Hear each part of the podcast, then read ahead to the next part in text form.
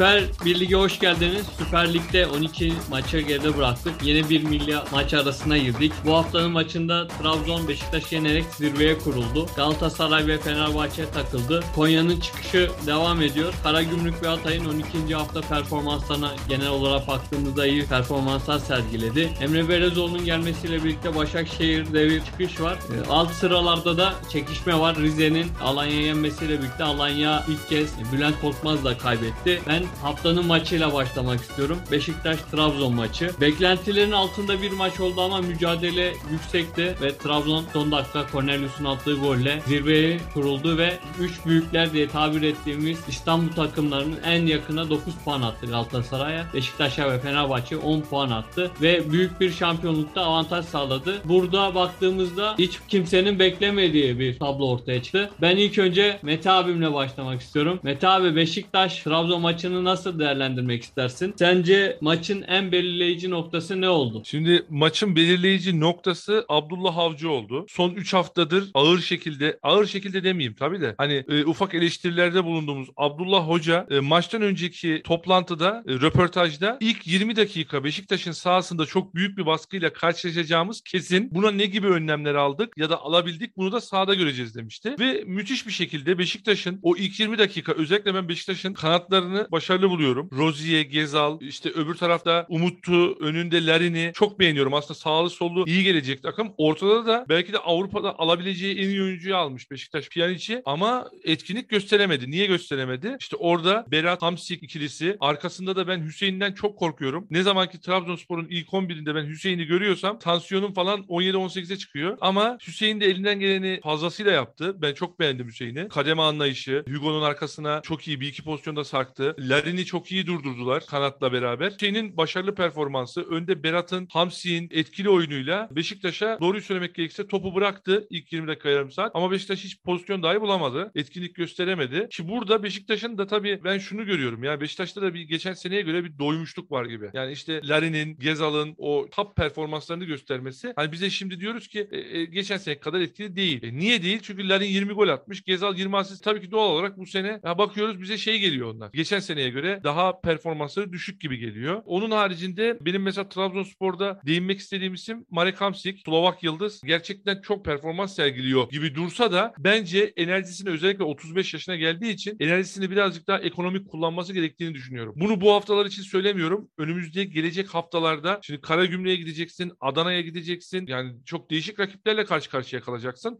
ve burada da sana önlemler alınacak. Onun için Hamsi'nin ben kesinlikle ve kesinlikle hep söylüyorum 6 8 10 ne oynadığı belli değil bu adamın. Acayip paslar atıyor 10 numara gibi. E, ileriye gidiyor, geri geliyor 8 numara gibi. Berat'tan daha fazla 6 numara oynuyor. Ya, o da değişik bir durum. Yani onun için Hamsi'nin biraz daha sanki yaşına binaen performansını daha ekonomik kullanması gerektiğini düşünüyorum. Ama onu izlemek ayrı bir zevk. İlk pozisyonu yaratan da maçta Hamsik oldu. 32. dakikada müthiş bir ara pası attı Vakayeme'ye gelişine. Savunma göremedi onu. Savunma engelleyemedi. Beşiktaş savunmasının dengesiz yakalandığı anlardan biriydi. Ama Vakayeme'nin e, bitiriciliği her zaman benim için tartışılacak noktadır. E, onun o bitiriciliğini çok çok daha fazla geliştirdiği zaman zaten Real Madrid'de oynayacak bir futbolcu. Bana benim gözüme çok etkisiz göründü ve korktuğumuz da başımıza geldi diyebilirim Kürşat. Bakasetas'ı herhalde bu, bu şekilde böyle bir hafta oynar 30'da çıkar. Bir hafta oynar 60'a kadar oynar şeklinde görürsek o da Trabzonspor için bir facia olur. Çünkü e, geçen haftaki yayınlarda ben şampiyonluk gelecekse Bakasetas da gelecek demiştim. Eğer Bakasetas bu şekilde e, sakatlık furyasına girerse e, o süreci atlatamazsa Trabzonspor'un işi ilerleyen haftalarda zor olabilir. Yani şöyle zor olabilir. 0-0 giden maçta 35 metreden bir tane füze gönderip 1-0 öne geçiren bir adam Bakasetas. Eğer olmazsa e, Trabzonspor'un biraz tadı tuzu kaçabilir diye görünüyorum. Ve dediğim gibi hani maçın başına gelecek olursak Abdullah Hoca gerçekten takımı çok iyi hazırlamış. Hani Beşiktaş'ı topu bırakıp da o pas oyununu da kademeler arasında iyi koordinasyon kurarak kapatması e, Beşiktaş'ı resmen kitledi. Hani dediğim gibi pozisyon bulmakta çok zorlandı Beşiktaş. E, Batu Şahin'in de eksikliğini hissetti. Oradan da Anıl Hocam'a bir atıfta bulunayım. E, onun da o güveni eleştirmesi ben bu maçta gördüm. Ya iki şutu var. Yani hani şut desen şut değil, orta desen orta değil, pas desen pas değil. Yani güveni biz burada iki hafta övdük. Üç hafta yeneceğiz gibi görünüyor. Onun harici söyleyeceğim başka bir şey yok diyebilirim. Yani hızlı bir şekilde ancak bu kadar konuşulabilir. Ben de pası şöyle alayım abi. Bakasetas'ın bir sakatlık furyasına gireceğini düşünmüyorum. Çünkü çok büyük bir şeyden çıkmıştı maç temposundan. Bu belki de milli arada dinlenme fırsatı olacak. Ama Beşiktaş maçında Bakasetas'ın çıkmasının... hangi maç temposu Kürşat? Hangi maç temposu? Mesela Yunanistan milli takımındaki performansından Trabzon'la kaç maç oynadı. Topladığımızda büyük bir şey vardı. Ee, Abi Bes- millet net maçlar oynuyor ya. Bakasetas'ın sakatlanmasının Trabzon'a yaradığını düşünenlerdenim. Siopis'in oyuna girmesi büyük bir avantaj oldu. Senin dediğin şekilde Abdullah Avcı'nın teknik ve taktik savaşını kazanmasıyla birlikte maç geldi. Burada da pası Anıl Hocam'a atmak istiyorum. Anıl Hocam Sergen Hoca'ya şöyle bir e, eleştiri var. Sergen Hoca formsuz. Abdullah Avcı teknik ve taktik olarak geçen sene de yenmişti. Bu sene de yendi. Sergen Hoca üzerinden Beşiktaş'ı nasıl değerlendirirsin? Aslında Sergen Hoca ile Beşiktaş'ı aynı değerlendirebiliyorsun. İkisi çok farklı şeyler değil. Ee, o formsuzluk zaten sene başından beri görünüyor. Bir konsantrasyon sorunu var. Sergen Hoca'nın da var. Takımın da var. Zaten hani oyuncu idmanda ne görüyorsa teknik adamdan onu uygular sahada. Onu söyleyeyim. O yüz hali, surat hali, duruşu, o rahatlığı takıma da yansıyor. Bu rahatlık bazen avantaj olur futbolda, bazen dezavantaj olur. Şu anda Beşiktaş'ın dezavantajına. Ama Beşiktaş'ın benim gördüğüm kadarıyla en büyük eksiği, sene başından beri söylüyoruz bunu. Bir hücum planı yok. Yani yetenekli oyuncular var ama sanki şöyle denmiş gibi. Savunmada ileride basalım toplara. Hücumda da topu işte Pjanic, Gezal, Teixeira, Larin, Batshuayi var. Aranızda bir şeyler yaparsınız. Siz biliyorsunuz ne yapacağınızı demişler gibi. Böyle oynanıyor. Futbol böyle bir şey değil. Halı saha maçı böyle oynanıyor. Futbol böyle bir e, oyun değil. Karşındaki takıma göre her hafta belki de bazı şeyleri değiştirerek çalışmak lazım. Zaten Sergen Hoca da bunu söyledi. Herhalde biraz çalışmamız lazım dedi. Yani 12 hafta falan geçti ama dönülmeyecek yer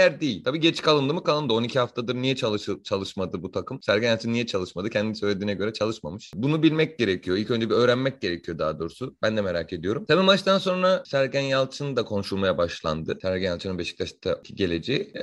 Ama burada bir herhangi bir değişiklik olacağını zannetmiyorum. Yani o biraz sonra konuşacağız. Pereira Fenerbahçe gibi bir durum yok ortada. Olmaması da lazım hocam. Yok zaten hani ya şöyle tabii bu haberler çıkıyor, çıkarılıyor. Nasıl çıkarılıyor? Az çok bu işin içine girince şeyi anlıyorsun. Haberci Beşiktaş muhabiri Beşiktaş'la ilgili haber bul diyorlar. O da ofiste oturup oyun oynamak istiyor. Tamam mı? Onu arıyor, bunu arıyor. İşte Sergen Hoca mutsuz mu? Yok canı sıkkınmış. Yok başkanla görüşecekmiş. Başkanla görüştü. O zaman istifa ediyor ya da görevden alınıyor. Böyle dönüyor maalesef işler. Ama bunun bir aslı yok yani. Sergen Hoca'nın gideceği yok şu anda. En azından onu söyleyeyim. Öyle bir durum gözükmüyor. Ya Beşiktaş'ın oyununa gelince çok kötü oynamadı bence Trabzonspor maçında Beşiktaş. Hani buna şey yapayım. Çünkü diğer maçları da göz önüne alınca çok da kötü oynamadı. Ama iyi çalışmış bir Trabzonspor vardı. Yani iyi çalışmış bir Abdullah Avcı vardı. Yani Beşiktaş'ın ilk 20 dakika yarım saat baskı kuracağını geçen hafta biz de söyledik. Hani bu çok büyük bir alameti farikası değil yani Abdullah Hoca'nın. Beşiktaş her maçı böyle oynuyor kendi evinde çünkü. Ama Trabzonspor daha konsantreydi ya. Zaten sahaya baktığında bunu anlıyordun. Yani sen Hamşi'ye daha idareli kullansın kendini diyorsun da işte bizde de Junti örneği var. İtalya Ligi'nde belli süre orta saha oynamış. Hiçbir oyuncu yorulmaz abi. Ben onu söyleyeyim sana. Yani 38 maçın 38'ine de çıkar böyle oynar. Öyle söyleyeyim. Çünkü İtalya Hocam Ligi öyle bir sakatlanmasın da yorulmasını Ya boş ver yani.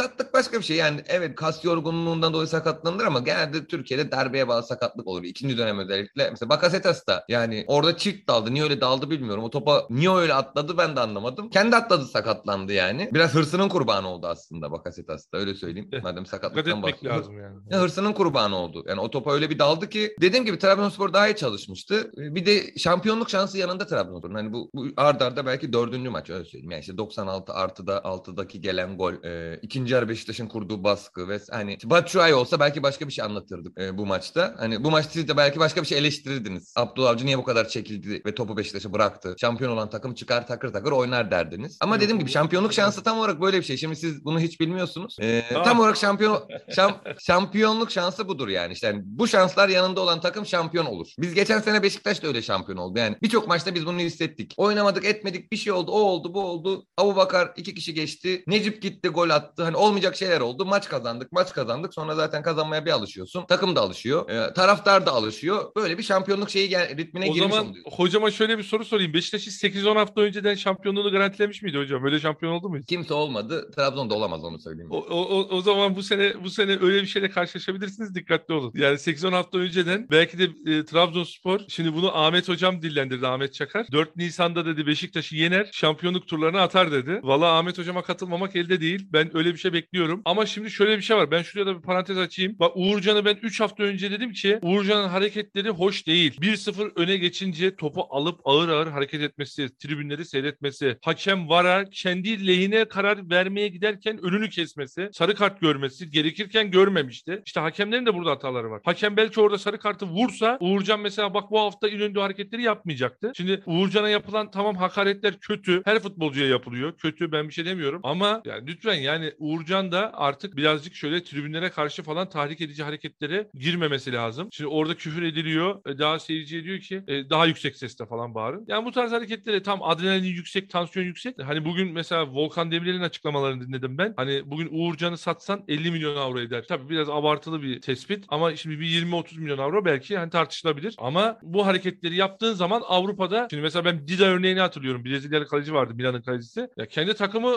adamı deport etmişti. Yani istemiyoruz diye. Uğurcan da bu tarz hareketlere girerse kendi kalitesini düşürecektir. Bu tarz hareketler antipatik gösterir. Onun için biraz Uğurcan'ın tribünlere karşı daha sakin olması tarafındayım ben. Taraftarın yaptığını hiçbir şey aklamaz açıklamaz. Bu Hadi bunu ilk önce net olarak söyleyelim hani. Evet. Ama taraftarı açıklama- kudurtmayacaksın hocam. Taraftarı kudurtmayacaksın. Tam olarak burada da işte Uğurcan'ın yani Trabzon'un Avrupa'ya gitme ihtimali en yüksek olan futbolcusu değil mi? Açık ara. Yani hatta şöyle söyleyeyim Euro 2020'de milli takım bu kadar kötü olmasaydı zaten bu sene Uğurcan kalmamıştı Gitmişti, takımda. Gitmişti. Tabii. Yani Inter vesaire çok ciddi şekilde ilgileniyordu ama. Euro 2020 biraz böyle bir piyasasını düşürdü. Öyle olunca da Trabzonspor satmadı. Yani yine Evet. teklif vardı. Şimdi Uğurcan yurt dışına gidecek. Şampiyon olup gitmek istiyor. Güzel. Bir tane mentor tutmalı. Ya Trabzon mu tutuyor bunu? Trabzonspor mu tutuyor? Kendimi tutuyor. Yani profesyonellik nedir? Bunu öğrenmesi lazım. Yani gerçekten çok böyle saygısız insanlar olabilir tribünde ve küfür ediyor olabilirler sana. 2-1 öne geçmişsin. Dakika 90 artı 5. Şurada bir dakika kalmış. Dön kalene. Dur. Sevincini de yaşadın zaten. Neden taraftara el kol yapıyorsun? Yani dön kalene dur. Bir dakika sonra maç bitecek. Sevinci yine kutlamanı yapacaksın sen sahada zaten. Yani bu şey Şenol bir Hoca şey. ne derdi? Anıl hocam. Şenol Hoca ne derdi? Cenaze evinde düğün olmaz derdi. Düğün olmaz. Yani Aynen öyle. Bu felsefeyle Trabzonspor'u büyüttük içimizde. Yani şimdi tabii Şenol Hocam'ın da ne yazık ki teknik direktör olduktan sonra Fenerbahçe tarafında falan bazı sıkıntılar yaşandı. Bu maçta da eleştirdiğim yanları oldu. Onu bir ayrı tutuyorum. Olabilir. Her insan bazı hatalar yapıyor. Hatasız kul olmaz. Ama yani biz bu felsefeyle Trabzonspor'u içimize sindirdik. Hani dedik ki cenaze evinde düğün olmaz dedik. Yani şimdi orada 2-1 öndesin dediğin gibi 90 artı 5. Josef de Souza'nın tamam bir hareketi var. Ama sahanın da bir hakemi var. Hakimi var. Cezayı verecekse verecek. Vermeyecekse devam edeceksin. Ölmedik. Yani o bir müdahaleyle sen ölmedin. Yani bu arada sıkıntı tarz- şeyde başladı onu söyleyeyim. Josef'le pozisyonda başlamadı aslında sıkıntı. Trabzonspor golü attı. Uğurcan topu aldı. Sevindiler bizim Evet. yani Beşiktaş tar- tarafında. Sonra topu aldı. Kendi yarı sahasının ortasına kadar götürdü. Sahanın kenarına doğru oyunun içinde kalacak şekilde böyle bıraktı. Yani böyle bir şey yaptı. Seyirci de buna tepki gösterince el hareketi yaptı. Aslında ilk yani ilk gerginlik orada başladı Uğurcan'la. Evet. Yoksa Uğurcan'a hiçbir kötü tezahürat yoktu. Sadece Abdullah Avcı'ya yere yatsana deniliyordu. Ama maç boyunca Uğurcan'a 90. dakikaya kadar aslında bir kötü tezahürat yapılmadı. Ben bir de de şey etkili, böyle etkileyici bir performansı vardı. Yani o Larin'in çıkardığı golü benim çok yakınımda oldu. Ben dedim ki bileğe döndü yani. Bileğe kırılmıştır bu adamın dedim ya. Çünkü Parmağını sardılar. çevirdi. Evet. Topu Parmağını bileğiyle sardı. çevirdi yani orada. Hani şey olmadı. Evet. Top eline çarpmadı. Düşündü. Yani ama Yani Larin'i yukarıya güzel olursa- atmaya teşvik etti ve yani aşağıyı komple kapattı. Yanları, sağını, solunu e, tek koluyla yukarıyı kapattı. Tek koluyla da aşırtma pozisyonunu engelledi. Harbiden yani onu Avrupa'da belki kurtarabilecek olan hani 5 tane kaleci vardır. Birisi Çok Uğurcan. A kalite yani A kalite bir kurtarıştı. Dediğim gibi yani hani bir, bir mentörle bir ona da akıl danışacağı birkaç profesyonel insanla Uğurcan Avrupa'da dolu oynayacaktır yani. Kale, iyi bir iyi bir takımın da kalitesini koruyacaktır. Mentör bence şart. bunları ya bence bu bu açı yani şu aralarda şey yapmamak lazım. Uğurcan'ı gazlamamak lazım. Öyle söyleyeyim. En kötü şey Uğurcan'a yapılacak en kötü şey budur yani. Kariyerine yapılacak en kötü şey budur. Hemen şöyle toplayayım ve ben Trabzonspor bu sene çok şampiyon takım gibi oynuyor. Şampiyon takım gibi bir şansı da yanında. Buna da ihtiyacı vardır. Ben hala Abdullah Avcı'dan şüpheliyim. Ben, ben yakın tanırım ben Abdullah Avcı Beşiktaş'tan. Hani Trabzonspor'un bir gün hani bu biz de geçen sene lige 10 hafta kala açık ara şampiyon oluyorduk bu arada biliyorsunuz ki. Avaraj da şampiyon oldu. Bu iş böyle 3 maç üst üste bir se- sendelersin bitirirler. O yüzden Abdullah Hoca'nın bu derbi plandır diyelim. Bu kadar çekinik oynaması olur. Biraz daha atak oynamasını beklerim. Çünkü kadrosu oynar. Yani bu kadro atak oynar. Bu kadro topu karşıya verip Kadroyu- oynamaz. Bu kadroyu zaten geriye yaslarsan, defansif oyna diye zorlarsan hata yapar bu kadro. Tabii. Çünkü topu aldığında arkayı düşünen adam hiç yok. Vakayeme düşünmez. Abdülkadir düşünmez. Hamsik bazen düşünür bazen düşünmez. Bu adamların hep aklı ileride. Cornelius, Canini aldın mı hep gidecek adamlar. Onun için hani sen bu adamları al, bas. Bu adamlar akıp gidecek adamlar. Dediğine katılıyorum. Ben zaten son 3 haftadır eleştiriyorum Abdullah Hoca'yı. Burada sadece ben Vodafone Arena'dan böyle bir galibiyet çıkartmış olması çok değerli. 90 artı 6'da Beşiktaş'ı ben anlayamadım. Mesela Beşiktaş son pozisyonda nasıl bu kadar güvensiz çıktı ileriye? Yani arkada bir emniyet sübabı bırakmadan hani arka taraf bomboş nasıl kaldı? Hala benim aklım orada. Orada. Yani be- beraberlik de mesela Sergen Hoca bence beraberliği hanesine yazdırsa çok tartışılmazdı. Biraz daha emniyetli çıkmış olsa bu maç 1-1'di aslında. Ha, Ya Şimdi öyle canım öyle ama işte geridesin 7 puan farkı var kazanmak istiyorsun. Joseph de orada gereksiz bir şut çekti. Kendi oyuncusundan döndü. Yani bizim Salih'ten döndü. Kontrada yakalandı. Öyle oldu Yakalandı. yani. Hadi daha eğlenceli maçlara geçelim hadi. Benim açımdan. kontratak futbolu dedik. Yalnız Karagümrük Galatasaray maçına buradan geçmek istiyorum. O maça da baktığımızda Farioli Galatasaray'a bir futbolunu dayattı. Top oyunuyla birlikte. Resmen e, maçta uyuma şeyine geçtik. Çok zevkli bir maçtı. Evet. Beşiktaş-Trabzon maçına göre. Burada Farioli'nin stratejisini tuttuğunu görüyoruz ve Galatasaray'ın Avrupa ve Süper Lig'deki maç temposunun birbirle tutmamasını nasıl değerlendirebiliriz? Burada kimle başlamak isteriz? Mete abi, Mete abi buyur. Yani şimdi Galatasaray Gal- Karagümrük maçında Avrupa'daki performansına dediğine %100 katılıyorum. Katılmamak mümkün değil. Hiçbir etkinlik gösteremedi. 90 dakika boyunca Galatasaray'ın üst üste 10-15 pas yaptığını ki hani yatay ve geriden bahsetmiyorum. Hücumsal manada dikine, kanatlardan ya da derinlemesine yapacağı bir 8-10 pası üst üste ben göremedim. Gören varsa bana haber versin. Özellikle Galatasaray'ın mesela Çikaldao ve Berkan'ı orta sahada böyle toplayıcı anlamında iyi görev üstleniyorlar. Ama ofansif manada kreativiteleri çok çok düşük kalıyor. Onun da sebebi kadro anlamında mesela Babel'le falan başladığın zaman takım böyle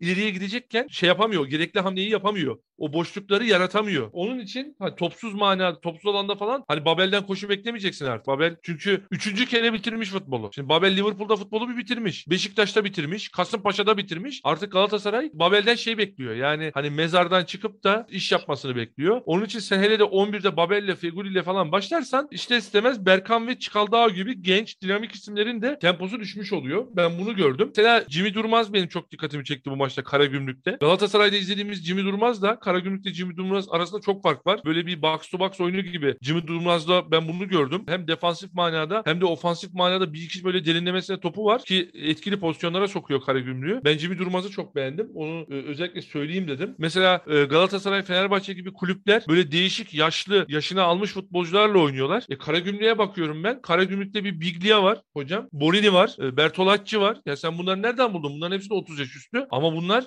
Acayip top oynuyorlar. O orta sahada birbirinin kademesine girmeler mi dersin? Derinlemesine attıkları pozisyon yaratan toplar mı dersin? Yani bu maç mesela üçlük dörtlük olurdu Galatasaray. Muslera'ya dua etsin onlar da. Yani artık Muslera da tabii ki bana göre miadını doldurmuş bir kaleci. Çok fazla basit hata yapıyor. Yememesi gereken goller yiyor. Ama bu maç Galatasaray'a resmen bir puanı kazandırdı. Yani bu maç üçlük olurdu. Galatasaray 90'da şeref golünü atardı. 3-1 biterdi bu maç. Mesela Ahmet Musa, Pesic. Yani bu oyuncular falan çok kaliteli futbolcular. Bunlar Karagümrük'ü ligde ilk altının içerisinde tutarlar. Çok rahat tutarlar eğer çok büyük sakatlıklar olmazsa. Özellikle mesela dikkatimi çeken bir isim daha var. O da Belçika asıllı bir futbolcuymuş. Ben yeni gördüm vallahi utancım. Adnan vallahi çok etkili topçu. Eğer e, üstüne koyarsa hani dediğimiz manada Uğurcan'a gerekiyor. Karagümrük'te işte Emre Mor'a falan gerekiyor. E, bu arkadaşa da gerek. E, o mentörlerle beraber çalışırsa kendisini e, farklı bir yerde görmez. Ufak ufak basamakları çıkmaya çalışırsa 20 yaşındaymış daha. E, çok etkili bir forvet arkası olabilir. Bir kanat hücumcusu olabilir. Kesinlikle Adnan Uğur'u ben çok beğendim. İlerleyen zamanlarda da adından çokça bahsedeceğimizi düşünüyorum. E, onu da e, Acun Ilıcalı'nın geçen seneki takımıydı. Fortuna Sittard. Hollanda'dan kiralamışlar. Etkili bir futbolcu. Özellikle e, Galatasaray'ın özellikle Anıl Hocam onu çok iyi e, analiz etmişti geçen haftalarda. Hani oynatmama yönünde çok başarılı Galatasaray. Hani karşıdaki taraf oynayacağım diyorsa çok iyi bozuyor takımı. Ama karşıdaki taraf hadi Galatasaray bir oyna bakayım deyip topu sana verdiğinde Galatasaray tam bir faciaya dönüşüyor. Hiçbir etkinlik gösteremiyor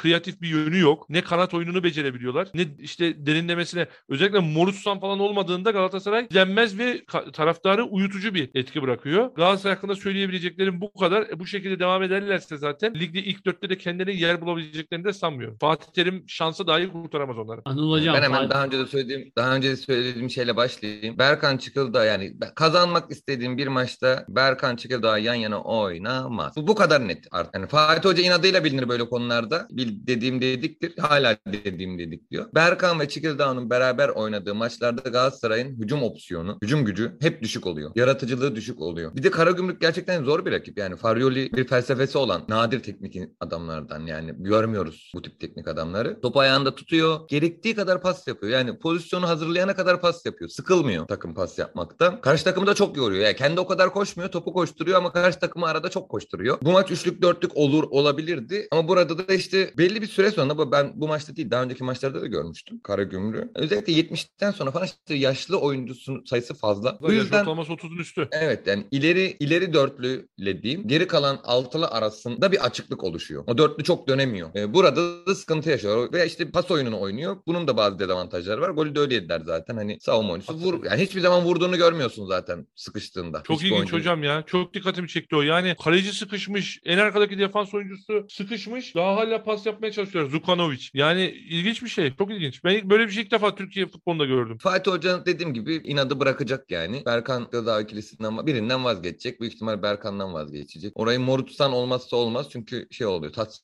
tuzsuz bir şey oluyor. Morutusan olmadığında dediğiniz gibi. Evet. Avrupa Evet. maçında çok iyiydi bence. Feguli eğer kendi performansını yansıtırsa Feguli bu takımda oynar yaratıcı olarak. Kanadın birinde en azından oynar. Ama dediğim gibi yani işte bu Berkan Çikirdağ ikilisini. Bir de bek sorunu yaşıyor. Anlamıyorum yani son iki yılda 20 tane bek aldı Galatasaray. Hala bek sorunu yaşıyor. Ömer Bayram oynadı bu maçta. Kötü de oynamadı ama yaratıcı da değil. İşte ne anla o ne oynadığını bilemiyorsun işte. İyi mi diyeceğiz, kötü mü diyeceğiz. Bir şey Evet. diyemiyorsun yani. E, Galatasaray bu ama yani her hafta söyledik bunu. Galatasaray yenmeye oynadığı maçlarda bu sıkıntıyı yaşayacak yani. Evet yani işin garibi de şu olacak hocam. Mesela şimdi Kerem gibi elinde yıldızı parlayabilecek potansiyeli çok yüksek bir oyuncu var Kerem. Yani bu Berkan Çıkaldao mesela Emre Kılınç orta sahasıyla nasıl bir pas bağlantısı nasıl bir pas kanalı oluşturacaksın ki bu Kerem göz önüne çıkacak. Yani bu, bu tarz oyuncuların varlığıyla sen yıldızlarını da söndürmüş oluyorsun. Özellikle ben ona dikkat çekmek istedim. Yani şimdi bunlar nasıl Halil'i oynatacaklar? Ben düşünüyorum mesela Çıkaldao, Berkan, Emre Kılınç. Nasıl pozisyon yaratacaklar da Halil Dervişoğlu kendini gösterecek? Nasıl bir pozisyona sokacaklar Kerem Aktürkoğlu'nu? İşte olmuyor. Yani elindeki futbolcuna değerini kaybettirmiş, değerini düşürmüş oluyorsun. Hep aynı şeyleri söylüyormuş gibi oluyor ama işte geçen sene Sergen Hocam işte ne yaptı adam? İşte Larinleri, Gezalları, Enkuduları adam parlattı. Hiç olmayacak adamdan 20 gol geldi. Hep, hep aynı şeyi söylüyoruz ama e, işte dediğim gibi Galatasaray'ın işi e, bu şekilde özellikle Fatih Hoca'nın inadıyla çok çok zor. Hocam sen inat diyorsun ama Vitor Pereira inadını ne yapacağız? Ee, üçlü savunmadan başlayarak Fenerbahçe'yi bir yenilgi sendromuna sokup bir sirkülasyon oluşturdu ve Fenerbahçe 4 haftada büyük bir puan kaybıyla birlikte şampiyonlukta da geriye düştü. Şu anda Pereira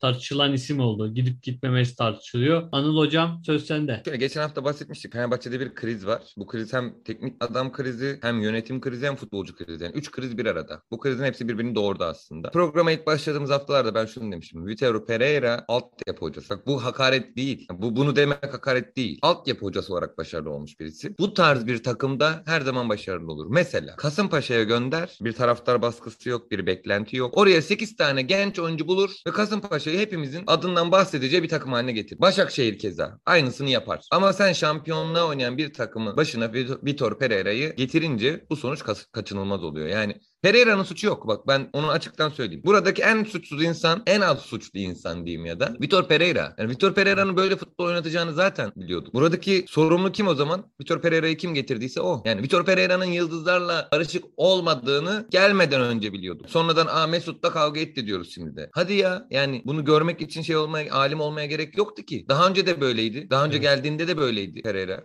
Fenerbahçe'de. Oyun tarzı hep aynıydı. Aynı tip oyuncu sever. Asker tarzı oyuncu sever. Bunu söyledik. O yüzden Muhammed'i tutuyor. Muhammed'i oynatmak istiyor dedik. Sanırım işte gelen başarılı sonuçlar diyeyim. Galibiyetler biraz göz boyadı. Ama biz burada haftalardır söyledik bunun böyle olacağını. Tabii tabii. Şimdi diyeceksin ki Sergen Yalçın'a böyle konuşmuyorsun. Pereira'ya böyle konuşuyorsun. E çünkü Sergen Yalçın'dan umudum var. Sergen Yalçın dersine çalışırsa bu takımı bir yere getirir. Ama Pereira'dan umudum yok. Çünkü Pereira bu insan. Yani bu teknik direktör zaten. Pereira bu sene şampiyon olursa ta- o zaman sen haksız olursun. Pereira da şampiyon olsun bir sene. Sen haksız ol. Ama Sergen tabii Hoca geçen sene takımı şampiyon yaptı yani. Onu diyorum ben de. Yani tabii canım. O, yani Pereira bu sene şampiyon olursa sen haksız duruma düşersin. Hani dersin ki bu kadar eleştirdim eleştirdim adam baksana dedi dersin. 10 puan 15 puan geriden geldi şampiyon oldu dersin. Ama e, şu an itibariyle Fenerbahçe'nin oyununda taktiksel manada falan konuşulabilecek bir şey yok. Ben sabahtan beri uğraşıyorum. Hani diyorum ki ya şu Fenerbahçe ile ilgili bir iki şey söyleyelim. Hani yani şu pas kanalları ikinci, üçüncü bölgede e, yapmış oldukları hiçbir şey yapmıyor Fenerbahçe. Fenerbahçe'nin yaptığı tek şey rakip 2-0 öne geçiyor.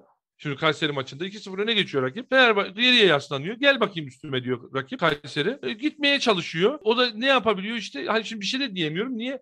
Dört top e, direkten dönmüş olduğu için şimdi hani bir şey de diyemiyorsun. Hani bunlardan bir tanesi falan içeri girse Fenerbahçe bu maçı 3-2 kazanacak. Hani taraftarın gözünü boyayacak. Ama e, Ali Koç'a şunu söylemek lazım. E, şimdi iki haftadır, son iki haftadır e, Alanya maçı, Kayseri maçı, e, kendi sahadaki iki maç e, artık taraftarlardan bir ses yükselmeye başladı. Yönetim istifa diye. E, şimdi üçüncü kendi sahasındaki maç hadi Fenerbahçe Galatasaray maçı Galatasaray sahasında. Ondan sonra Göztepe deplasmanına gidiyorsun yine. Ama ondan sonra geliyorsun Rize'ye.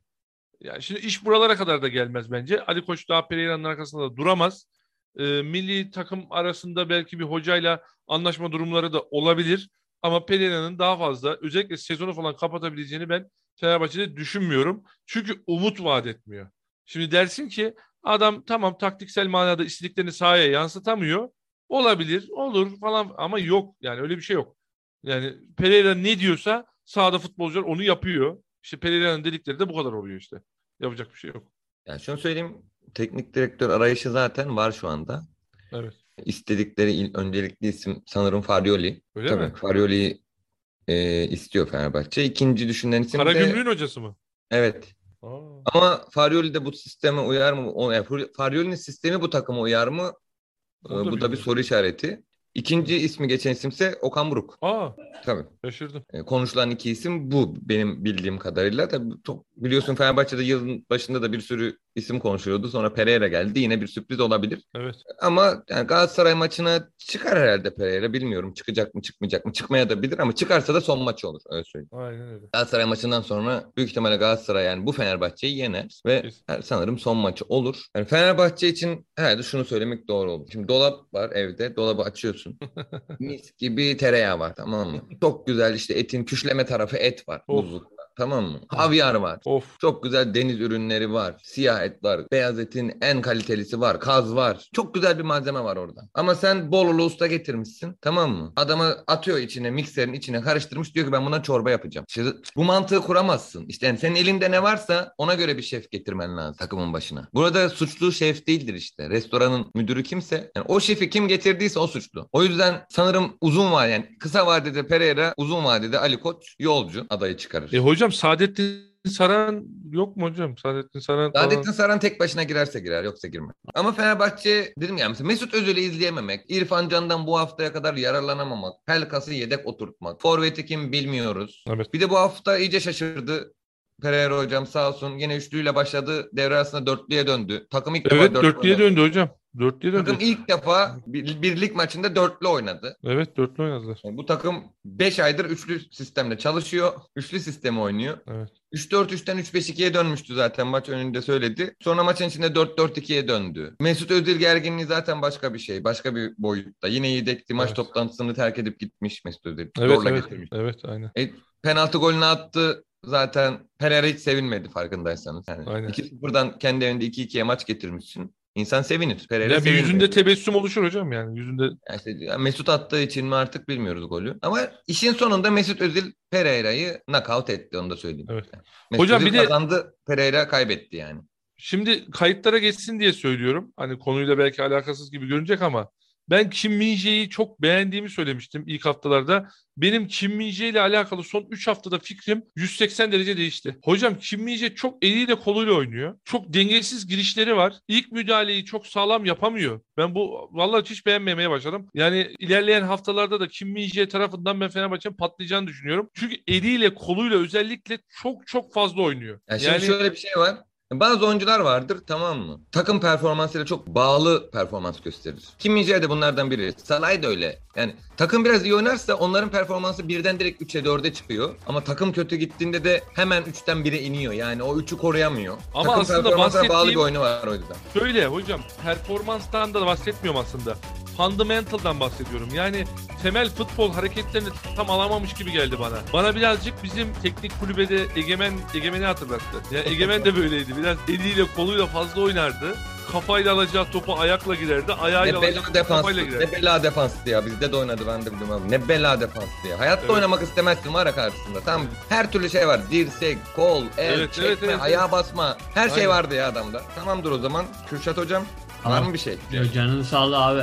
Senin var mı isteğin? Yok canınızın sağlığı.